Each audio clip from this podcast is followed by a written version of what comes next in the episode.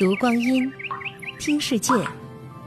二零一七声音日历，十月三十日，农历九月十一。一九四五年的今天，有着“人民音乐家”之称的冼星海因病逝世，年仅四十岁。他的一生短暂而耀眼，很多作品成为时代记忆。而诞生于延安的黄河大合唱，更堪称民族的音乐史诗。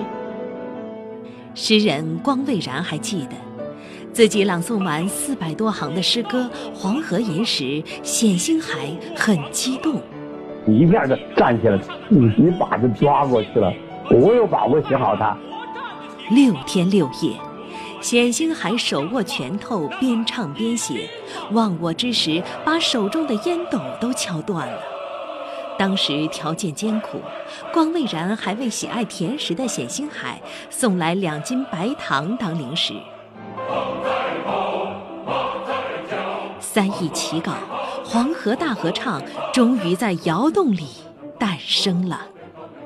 可要把黄河大合唱唱响，并不容易。